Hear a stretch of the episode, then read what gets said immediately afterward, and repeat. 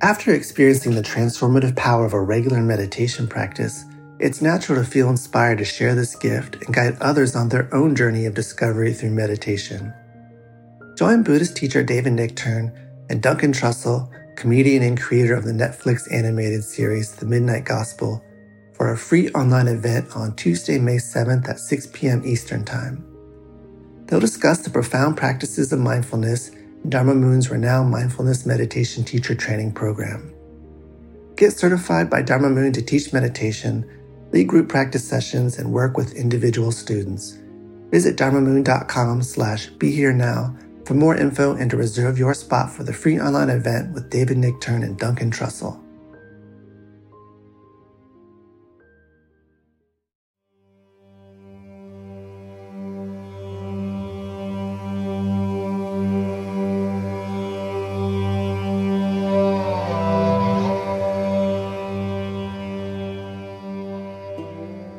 Welcome to Ram Dass Here and Now. I'm your host, Raghu Markus. Well, I came across some unreleased lectures that Ram Dass gave after he first came back from India. So this is actually March of 69, and they are part of the what we call the Be Here Now tapes, because there was a succession of programs that Ram Dass did when he came back in New York City at a place called the Sculpture Studio, and uh, in other places, including at uh, his father's uh, farm in New Hampshire. Now, the first that I, the first uh, lecture that I'm going to uh, play after this little introduction is um, it's interesting because Ram Dass is is actually giving some meditation instructions, and uh, I think this can be really helpful for all of us. Actually, it's a meditation that we ended up when we went back with Ram Dass the second time that he went back, which was uh, for many of us in 1970 at the end of the year. And um, the first thing that happened is many of those people, including Ram Dass, ended up at a Vipassana meditation course. That's insight meditation, which the teacher at the time, whose name was Goenka, um, had uh, studied or practiced in Burma, which is where this particular meditation uh, comes from. So the interesting thing, though, is that so Ram Dass must have known about. I, this is something I I haven't asked him, and I'm not really sure what the answer is. But he must have picked this up the first time he was in India, um, and he must have done a little of this vipassana. And uh, in this particular exercise, he gives uh, just the the basic thing about how to get focused, how to use concentration and uh, just uh, where you can go behind the thoughts and you're not captured by them. Anyhow, I I would also say at the time that we went back, many of us started to do this particular practice. Now, Maharaji, Neem Karoli Baba, our guru, he never, ever said, do this or do that and if you've been listening to these podcasts, uh, I think I, I, not I think, I do know I told the story of asking uh, Maharaji how to meditate because uh, figured that's what you do. You get to India, you get a guru, you get a mantra.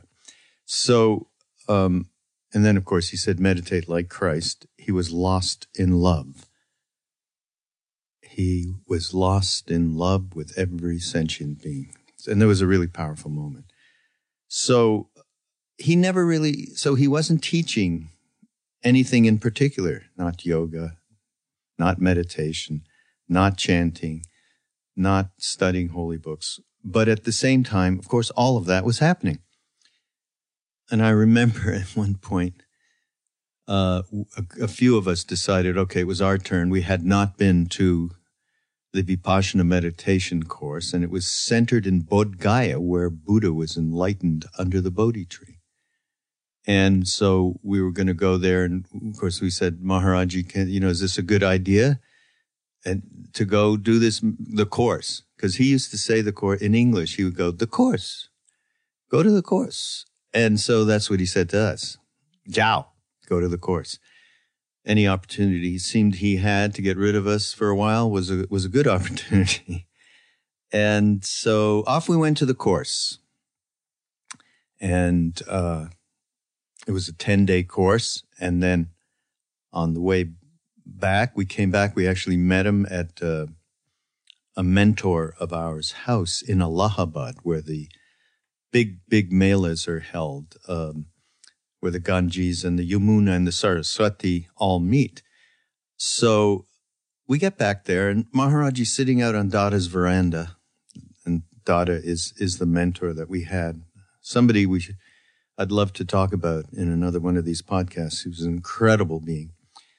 And uh, so we get there. Maharaji, as I said, sitting out, you know, on the veranda with some other Indian people. And we come up and we we greet him in pranam. And he says, So you were at the course? Yeah, we went to the course. So he said, Well, show me what you learned. What, what, show me, what did you learn?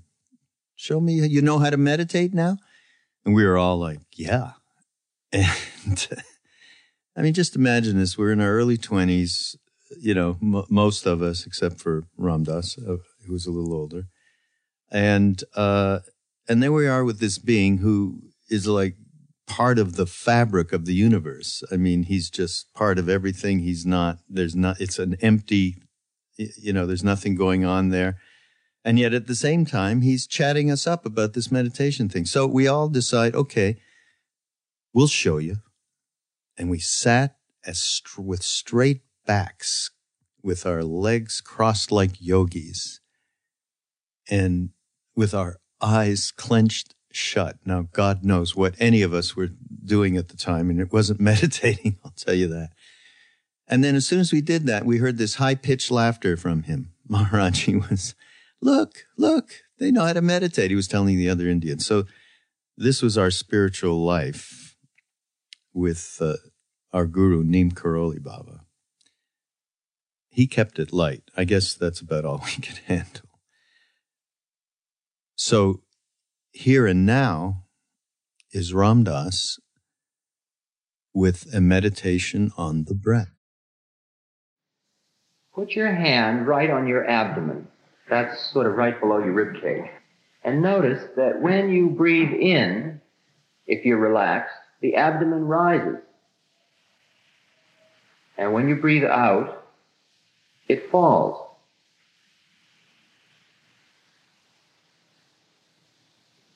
Everybody know what I'm talking about? Can you find your abdomen? Okay. They would say, that is the instruction. You will now observe. You don't have to hold it unless you need to to find it. You will now observe your abdomen rising and falling. Don't attend to your breath. Just attend to the abdomen rising and falling. Now, for the next three minutes, roughly. You have all come here. You've dedicated your evening to whatever it is you thought you would get here. The student learns by daily increment. The way is gained by daily loss. Let's see how close to the way we can get. For the next three minutes, all you have to do in life, you don't have to evaluate whether anything's happening. You don't have to decide whether it's worth doing it. Stop, turn off the whole judgmental game, all you have to do for the next three minutes is attend to your abdomen. All you got to do. You don't have to listen to the sounds outside. You don't have to think about your body. You don't have to do anything. Just put it all in neutral. And every time your abdomen goes up, think rising. And every time it goes down, think falling. Only three minutes. You certainly, of all the rest of the time when you're planning, thinking, remembering, you're doing that all your life. For three minutes, you can turn it off. And I'll tell you when the three minutes is up. You can begin.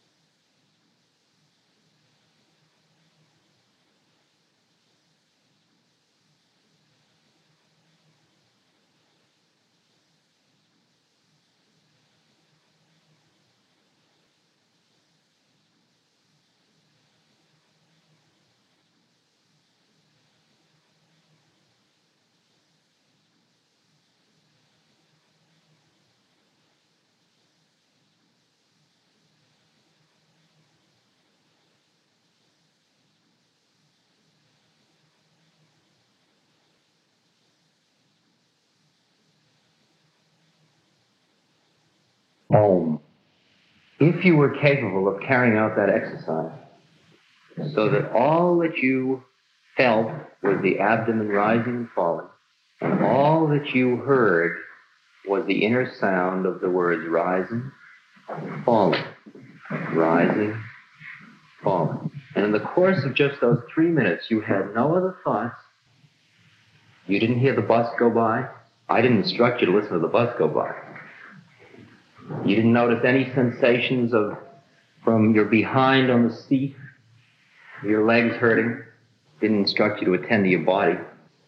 All the instructions are very simple. Just attend to rising, falling, rising, falling. Well, if you understand the instructions, the old Theravadan Buddhist monk would say to you, then we may proceed, and he would walk out and close the door.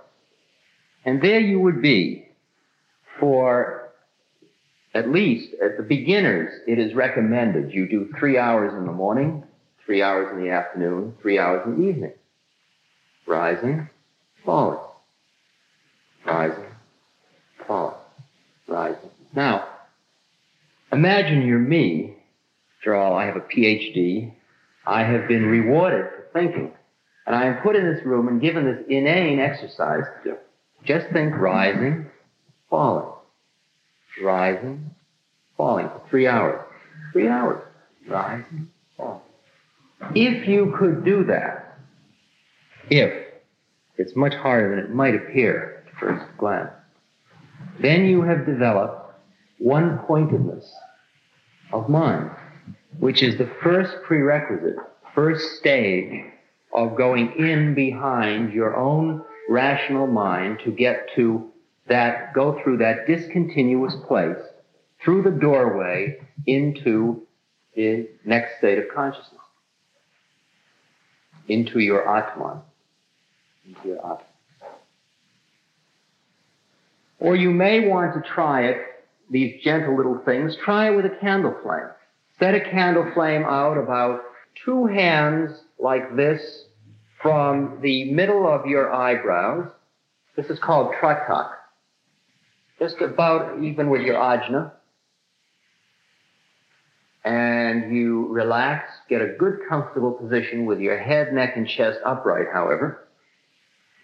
Doesn't have to be the lotus position, just straight up. And there's the candle, and there you are. Now, most people, when they look at a candle, they try. Remember, we can't try. You got to give up trying.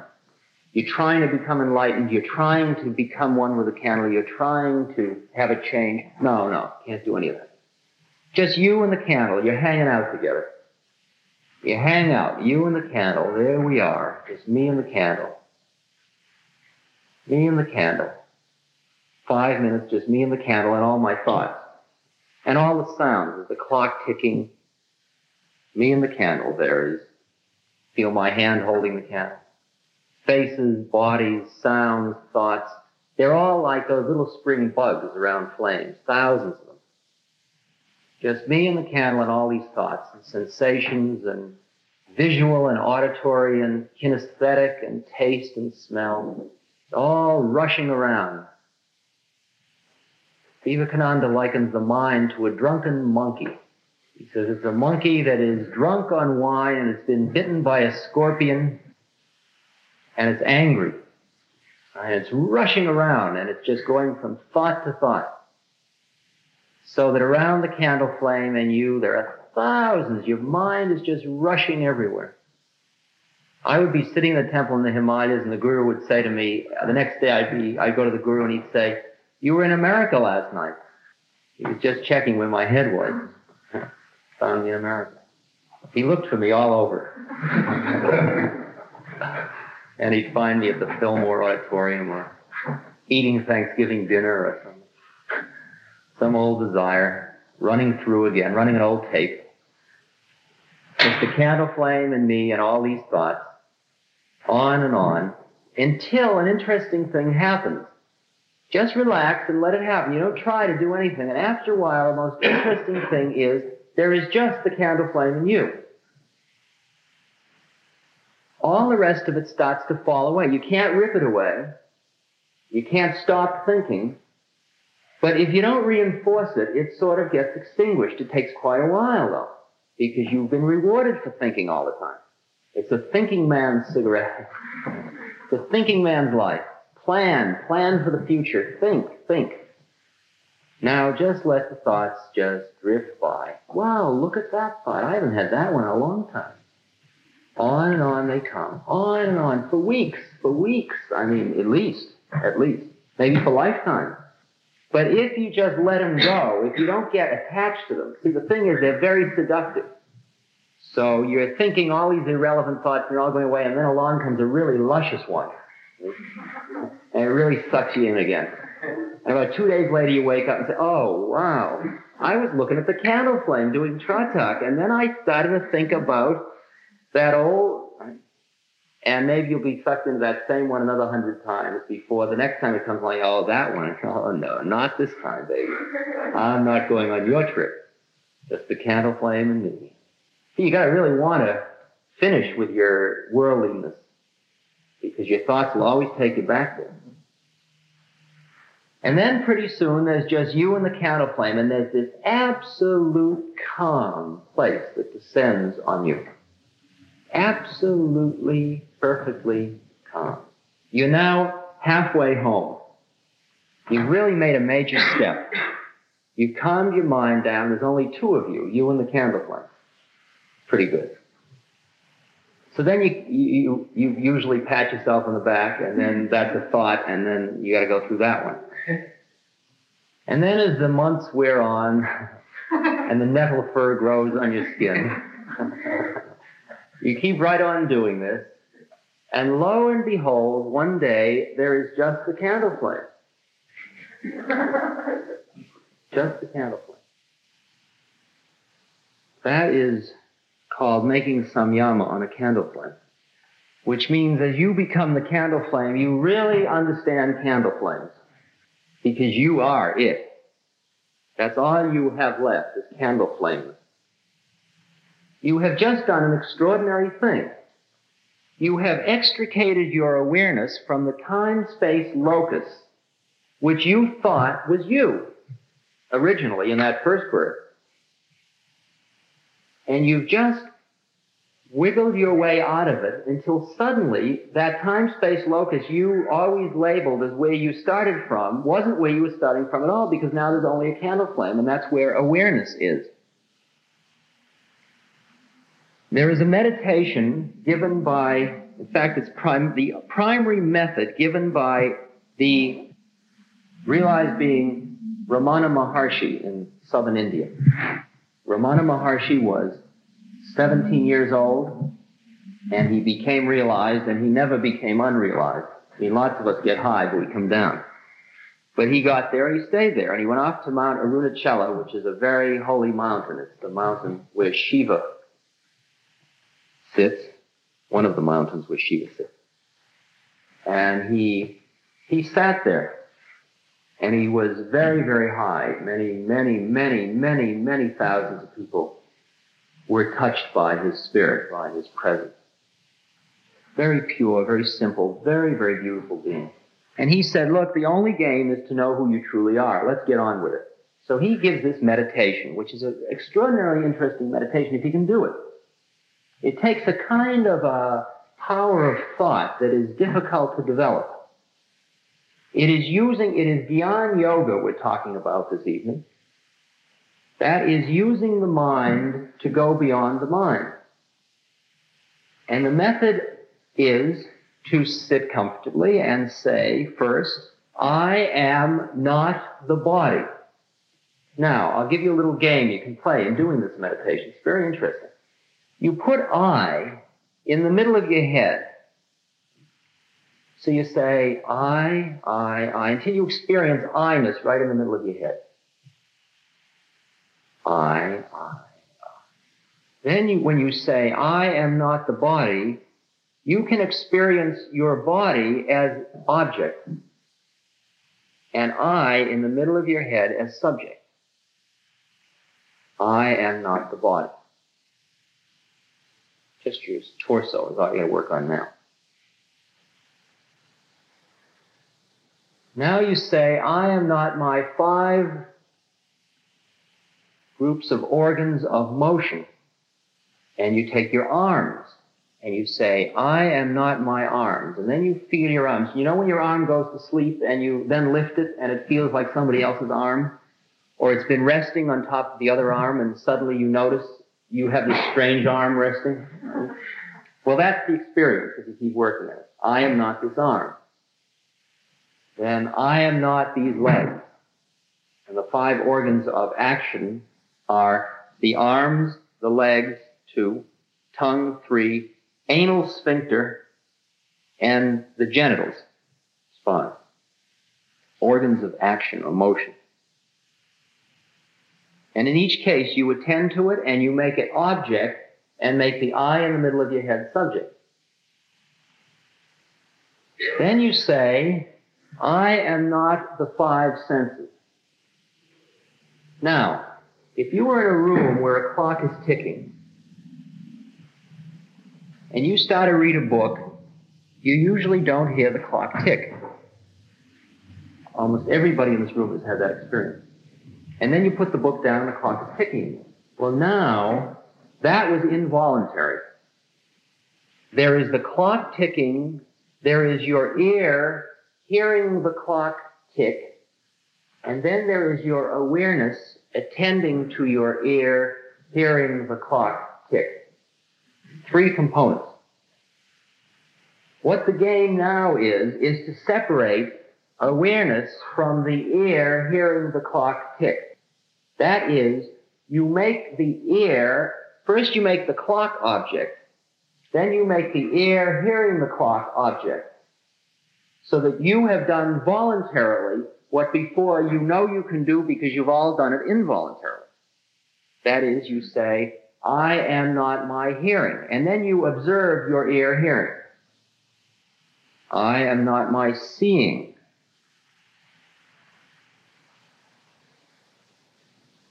I am not my smelling. I am not my tasting. Feel the tongue tasting. It's doing its thing. The tongue is doing its thing. And here I am in the middle of my head watching the tongue doing its thing. I am not the skin feeling. You can feel your hand on your leg or make it all object. All object. And now we'll start with the internal it. I am not circulation.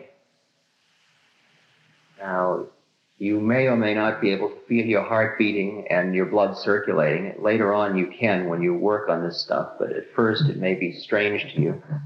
You can visualize it. I is still in the middle of your head. Then I am not my digestion. I am not my excretion, my intestine, large intestine. I am not my respiration. Make breathing object now. Breathing is object. You're in the middle of your head. I am not, this is an interesting one. I am not my perspiration. Just feel the, like, whole excreting through the skin process. Put I in the middle of the head. Now we're very close to the critical place. Now comes the tricky one. There's only one left. But this is the stinker. This is the hard one. You've got all that. You're done with your body. You're done with your legs, arms, nose, eyes. And you may, you know, you may lose along the way. You've just finished with your eyes and suddenly you notice you feel your body again. So you got to go back and do that. It may take you a few hours to get this, you know, really going. Now you say, I am not this thought. Which thought am I not? The thought, I am not this thought, is over there. And I am not it. Any label I put on myself is now a thought which I am not. Now, if you can do that, you have just extricated yourself from, from space, from a space, from a fixed spatial point. You have gone behind the I thought. Gone behind the I thought. If you do that, you then enter into the first level of what is called samadhi. This podcast is brought to you by the Love Serve Remember Foundation and ramdass.org. We appreciate you listening and we appreciate all the support that you've given us. Please continue that support and donate at ramdass.org. We can then continue to share what Ram Dass has been sharing for all of these years. Thank you.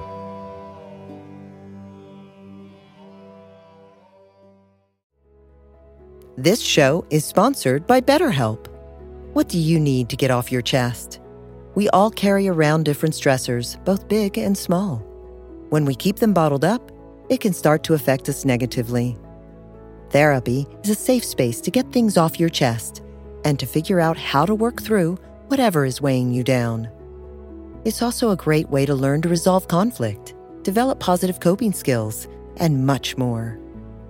If you're thinking of starting therapy, give BetterHelp a try.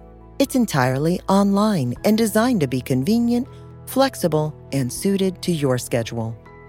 Get it off your chest with BetterHelp. Visit betterhelp.com slash ramdass today to get 10% off your first month. That's BetterHelp, H-E-L-P dot com slash Ramdass.